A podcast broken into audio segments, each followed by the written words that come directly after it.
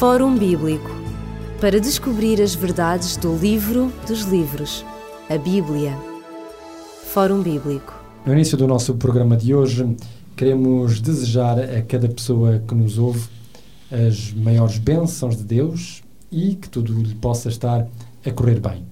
Na sequência do programa passado, uma vez mais está comigo em estúdio o pastor Elídio Carvalho e teremos todo o prazer em continuar a dialogar e a partilhar consigo aquilo que nos ensina o profeta Daniel através do seu livro. Estamos no capítulo 7 e continuamos a analisar o comportamento e as atitudes do quarto animal, que era um animal, portanto, feito à base de ferro, um animal que esmiuçava toda a sua passagem. Pastor Elido Carvalho, no programa uh, anterior, a dizer que este animal, portanto, vai conseguir evoluir.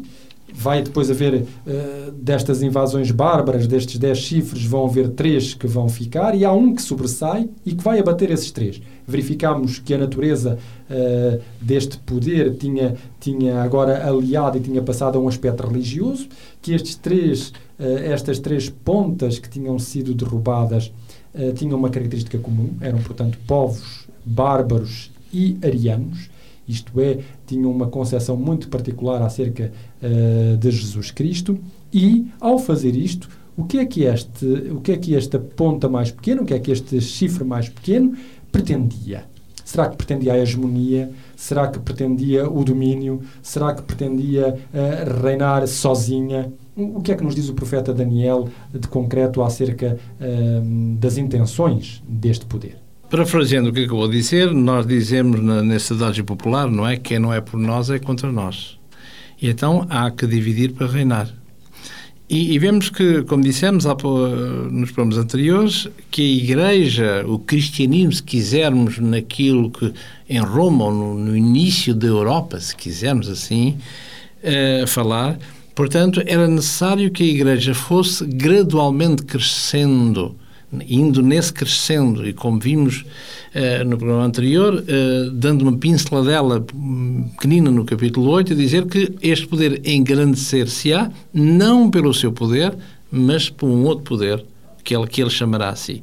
E, efetivamente, uh, no Edito de Milão, em, 500, em 313, não é? Com, tem a ver com, com Constantino. E com a ascensão da Igreja, portanto, a religião de Estado. É? Exatamente, a Igreja, assim. a Igreja começa a ter o seu prestígio, isto é, de, de, de uma comunidade pequenina oprimida pela, pela, pelas prisões de, do Império, passa a ser, a ser uma, fazer uma mesma planta com o Estado.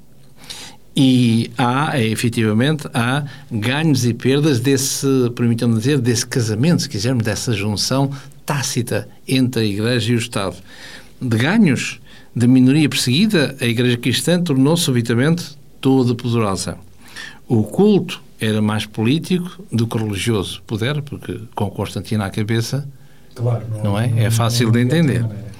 Para assegurar a supremacia, era necessário chamar a si as forças omnipotentes que só o imperador tinha recurso a elas, não é assim? Portanto, temos aqui não um cristianismo que devia ser baseado pela, pela um novo nascimento, uma nova criatura, uma conversão, mas era uh, a, pela, pela força, não é assim? Uh, ora, uh, ser cristão pela força, não sei que tipo de cristão é que, que se poderá acontecer, poderá nascer. No entanto, a história portuguesa mostra exatamente, como por exemplo, recordando uh, dos judeus, os cristãos novos, não é? Como se realmente se podia ser o cristão antigo e cristão novo, e escusado-se a dizer que a pessoa nunca deixou de ser aquilo que é. Fora de portas, muito bem, para inglês ver se somos o que, o que devemos ser, mas dentro de portas uh, somos aquilo que sempre fomos, não é assim? Fiéis aos nossos, às nossas. Uh, as nossas ideias religiosas. Já vimos há pouquinho os ganhos da junção da Igreja com o Estado, mas podemos ver algumas também, algumas perdas, ou seja, apoiada pelo Estado, a Igreja tornou-se-á com extrema rapidez intolerante e fanática. E por aqui conhecemos algumas coisas, infelizmente. O exílio já não bastava contra os dissidentes e mesmo os cristãos, passar-se-á a usar a tortura e os suplícios depois, a adesão ao Estado terá que ser uh, paga porque tem um preço pela própria Igreja, e o preço a pagar era realmente a sua total submissão a, este a este Estado. A Igreja servir-se-á em troca do braço secular, curiosamente para obter uh, conversões.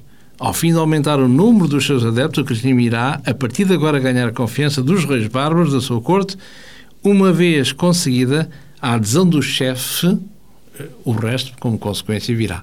Assim, e é como vimos há pouquinho que, à medida que o, que o, que o Império, uh, que a Igreja começa a ter força, como vimos há pouquinho, ela vai desanexar, vai desarraigar da cena política, repito uma vez mais, os Érolos em 493, os Vândalos em 534 e finalmente os Ostrogodos em 538. E vemos aqui que estas três áreas uh, ainda religiosas, quisermos, da religião ariana, elas vão ser arrancadas e ela vai eh, vai neste crescendo para ser única em relação a Roma. Ora, eh, esta, esta maneira de, de vermos esta, este poder, que ao pouquinho, ao pouquinho era, no início, perdão, era insignificante, diz aqui, depois com outro pormenor, como, e recordando o verso 8, diz que ela falava grandiosamente. Nós iremos encontrar isto também no capítulo 8. Ora, falar grandiosamente o que é que será, visto que é contra o Altíssimo, contra os santos do Altíssimo. Sabemos que é um poder que é religioso, não é? porque de cariz religioso diferente dos demais, quer dizer que ela vai ocupar um lugar, ou tentará ocupar um lugar que, que lhe é, uh, que não é dela, não é? Mas sempre, repito, de cariz uh, religioso.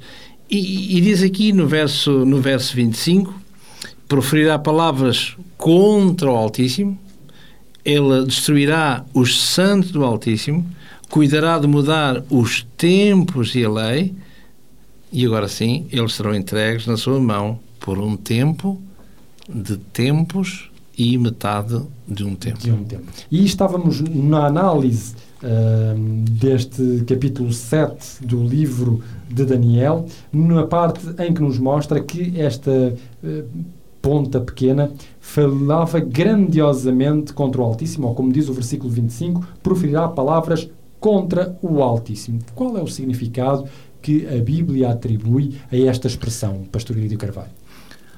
Convinha realçar também que o livro de Daniel deve ser estudado em paralelo com o último livro da Palavra de Deus, que é o livro Revelação ou Apocalipse, que é a mesma coisa. E se nós lermos quer no capítulo 12 do Apocalipse e ou no capítulo 13, nós iremos encontrar ali a mesma gênese do que estamos a falar e no capítulo 13 em particular fala deste poder Portanto, retoma exatamente este poder que Daniel aflora aqui e diz aqui no capítulo 13, no verso 5, por exemplo, diz que foi-lhe dada uma boca, curiosamente coloca-nos na mesma pista, para, para, para, uh, para proferir grandes coisas. Portanto, falava grandiosamente. grandiosamente. E elas eram e blasfémias e deu-se-lhe o poder para continuar por 42 meses que a seu Como tempo iremos ver, em relação, aos relação com, com os tempos, não é assim?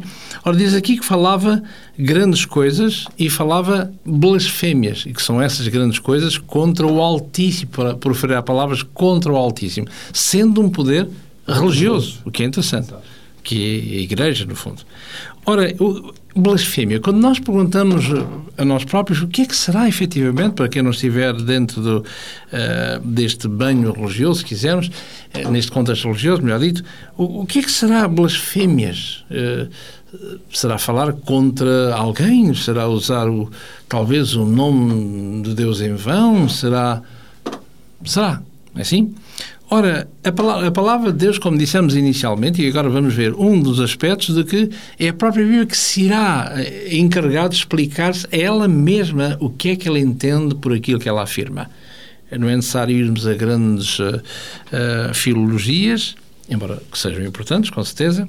Ora, se nós lermos aqui, por exemplo, no Evangelho segundo São Mateus, por exemplo, uh, é dito aqui no capítulo 9, por exemplo, porque nos evangelhos, nos evangelhos, nos quatro evangelhos, encontramos a mesma coisa em diversos Exato. evangelhos. Assim, eh, como aqui, neste caso, no capítulo 9, está também no Evangelho de Marcos, no capítulo 2. Ora, aqui no capítulo 9 de Mateus, do verso 1 ao verso 6, diz que Jesus vai fazer um milagre. E está aqui em cena um, um homem que era paralítico da cidade, da pequena cidade de Cafarnaum. Ora, diz que trouxeram este homem a Jesus, verso 1, entrando no barco, passou para outra banda, chegou à sua cidade, eis que lhe trouxeram um paralítico deitado numa cama.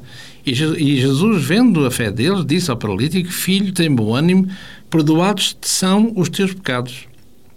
E eis que alguns dos escribas diziam entre si: Ele, Jesus, blasfema. E, mas Jesus, conhecendo os seus pensamentos, disse: Por que é que pensais mal em vossos corações? Porque pelo qual é mais fácil dizer: Perdoados te são os teus pecados, ou dizer: Levanta-te e anda. Ora, vemos aqui que estes homens vão dizer a Jesus, não é? Ele blasfema. Assim? Porque Jesus tinha dito: Perdoados te são os teus pecados. Exatamente. E eles vão dizer-lhes blasfema. Mas o que é que isto tem a ver com blasfémia, não é? Continuemos a perguntar à palavra de Deus e ela nos explicará. No agora no Evangelho segundo São João, no capítulo 10, e eh, diz aqui, isto é a segunda vez também que aparece no Evangelho de João, no capítulo 10, este mesmo contexto, ou seja, de, de, de, de, ficarem zangados com, com Jesus, não é assim? E no Evangelho de João, no capítulo 10, no verso 30, eis que Jesus diz uma coisa estranha. E vai dizer, como o homem que era, não é assim?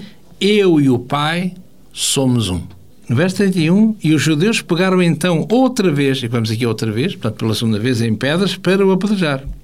E respondendo Jesus, disse-lhes: Tenho-vos estudado muitas obras boas precedentes do meu Pai. Por qual destas obras me apedrejais? Os judeus responderam, dizendo-lhe: Não te apedrejamos por alguma obra boa, mas por uma blasfémia dita por ti. E qual é? Porque sendo tu homem, te fazes Deus a ti mesmo. Portanto, blasfémia, biblicamente falando, no contexto, na consonância eh, deste Daniel capítulo 7 e, e, seguintes, ou do Apocalipse 13 em particular, como vimos, não é assim? Tem a ver com alguém que se faz Deus, sendo que não tem o direito, sendo humano, não é assim? Embora poder na Terra, não é? Embora tenha um cariz religioso, mas que se faz Deus.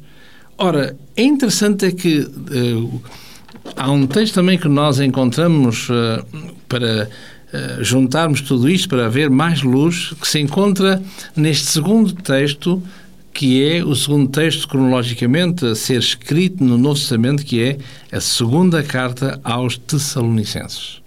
E aqui na segunda carta aos São Licenses, no capítulo 2, eh, diz aqui no verso 3, quando se falava na vinda de Jesus, quando os crentes de Salónica perguntaram a Paulo para que ele explicasse melhor como é que era isso, quando é que Jesus vinha, visto que se anunciava, será que virá no nosso tempo, será que virá em tempo posterior? E o apóstolo Paulo vê-se na obrigação de escrever a segunda carta aos Licenses para explicar, pôr alguns pontos nos is, como nós dizemos. E, e, nós encontramos isso aqui no capítulo 2 e em particular no verso 3. Ninguém de maneira alguma vos engane, porque não será assim sem que antes venha a apostasia, se manifeste o homem do pecado e o filho da perdição. Ora, a apostasia. Portanto, a vinda de Jesus não é possível sem que antes, sem que previamente... estas coisas aconteçam estas coisas. Ora, a apostasia, o que é quando nós dizemos assim, olha, aquela pessoa apostatou? De certeza que não é apostatou alguém que deixou de ser do Benfica ou do, ou do Sporting ou do Porto. Não se diz apostatou. Portanto, diz-se esta palavra que tem a ver com coisas religiosas, com a Igreja. Ora, alguém que apostata é alguém que deixa de ser, por circunstâncias várias, uh, deixa de ser religioso ou que está em colisão frontal com as normas daquela igreja da qual ele apostata, ele ou ela, assim? Portanto, temos ver aqui que é alguém ligado ao, ao, ao espiritual, ao religioso. E depois também que manifeste-se o homem do pecado. Ora, o que é que é esta coisa, o homem do pecado? O que é que será? Nós humanos podemos encontrar várias explicações para ele, em termos humanos, em termos filológicos, Mas é preciso, uma vez mais, repito, encontrar uma, uma solução biblicamente falando, ou seja, de novo a Bíblia se explica a si mesma.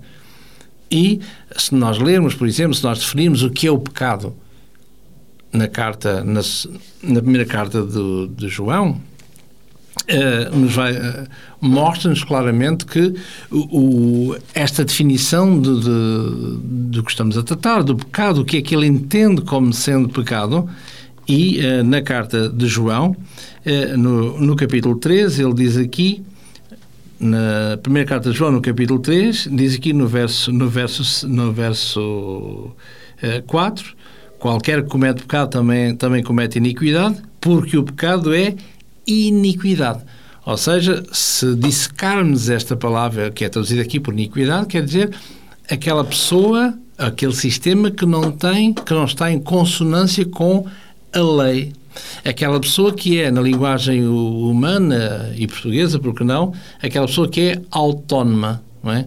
Auto, autonomos, aquele que, cuja lei é ele próprio ou o sistema.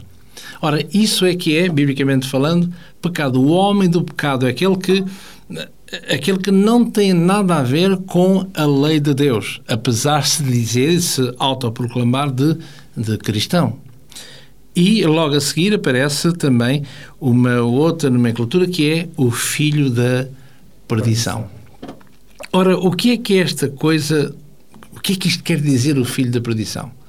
Ora, é interessante vermos aqui que nós estamos em face, em presença da primeira vez que aparece esta, este termo filho da perdição.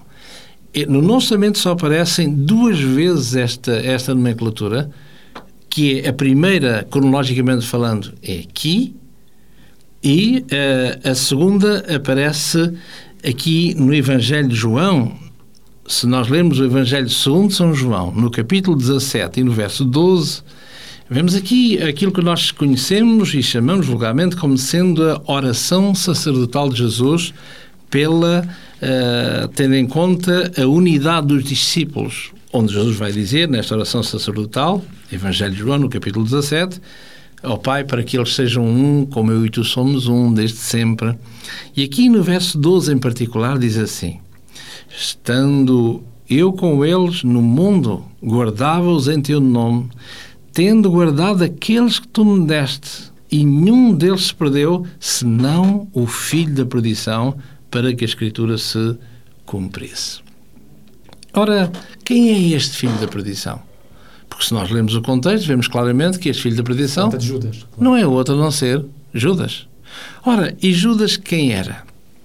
Era alguém que pertencia ao seio da igreja, ou seja, dos discípulos de Jesus, alguém que estava dentro da igreja, alguém que conhecia a igreja, alguém que comungava com essa mesma igreja, mas se quisermos que não tinha nada a ver com a igreja. Portanto, e na melhor oportunidade, ele vai uh, trair o seu mestre, trair a igreja. Ou seja, que até ao fim ele vai enganar, não Jesus, é evidente, mas vai enganar, se quisermos usar o termo, todos os seus condiscípulos. Os seus condiscípulos, exatamente. Eu ia dizer todos os seus irmãos cristãos, não é? Portanto, que pertenciam à mesma igreja, ainda que reduzida, não é assim? Uh, aos 11, mas uh, ninguém suporia que Uh, ou supunha que seria aquele ou outro qualquer que iria trair o mestre. Portanto, quer dizer que estamos uh, na linguagem de, de, igreja. Portanto, todo o âmago da questão é alguém ligado ao espiritual, não é? E agora, se lermos no, no verso, se voltarmos à segunda carta de São Licenço, no capítulo 2, como vimos, e no verso 4, ele diz também, uh, começa a dizer a vinda de Jesus não acontecerá sem que previamente aconteça isto, isto e isto, não é assim? Estes três elementos, portanto, a apostasia, o homem do pecado e este filho da perdição. E agora no verso 4 aqui, encontramos aqui uma coisa totalmente estranha. Totalmente estranha, que diz assim: O qual, que vimos no verso 3, não é? Sabemos que é um poder religioso, mas não sabemos o que é. O qual, para já, o qual se opõe o qual se levanta contra tudo o que se chama Deus ou se adora. Portanto, se nós ficássemos por aqui, se o texto ficasse neste, nestas duas linhas do verso 4, víamos claramente que é algum poder, eh, em linguagem humana, totalmente ateu, alguém que detesta o, o, o chamar o nome de Deus, como ele diz aqui, não é assim? Que levanta-se contra tudo que se chama Deus ou se adora. Mas quando nós lemos o verso, a continuação, a segunda parte do verso 4, diz que este poder diz que se sentará como Deus. Sentar-se-á no templo de Deus e se autoproclamará Deus. Ora, é qualquer coisa de inaudito, qualquer coisa de, de, incompreensível. A primeira parte do verso mostra claramente um poder totalmente ateu, diríamos nós, alguém que não quer saber de Deus, alguém que fica incomodado ouvindo o nome de Deus, alguém que, que vai perseguir o nome de Deus e, no entanto, esse mesmo poder sentar-se-á no, no templo de Deus, como iremos ver o que é que isto quer dizer, e que vai se autoproclamar Deus, o que é espantoso. Claro. Chegamos ao final do nosso tempo uh, de emissão. Estaremos consigo no próximo programa, onde continuaremos a analisar uh, os detalhes deste poder que começamos já a vislumbrar os seus contornos religiosos. Da nossa parte é tudo. Despedimos-nos com muita amizade, desejando-lhe uma vez mais as maiores bênçãos de Deus para a sua vida. Voltaremos a estar consigo no nosso próximo programa, se Deus quiser. Fórum Bíblico para descobrir as verdades do livro dos livros, a Bíblia.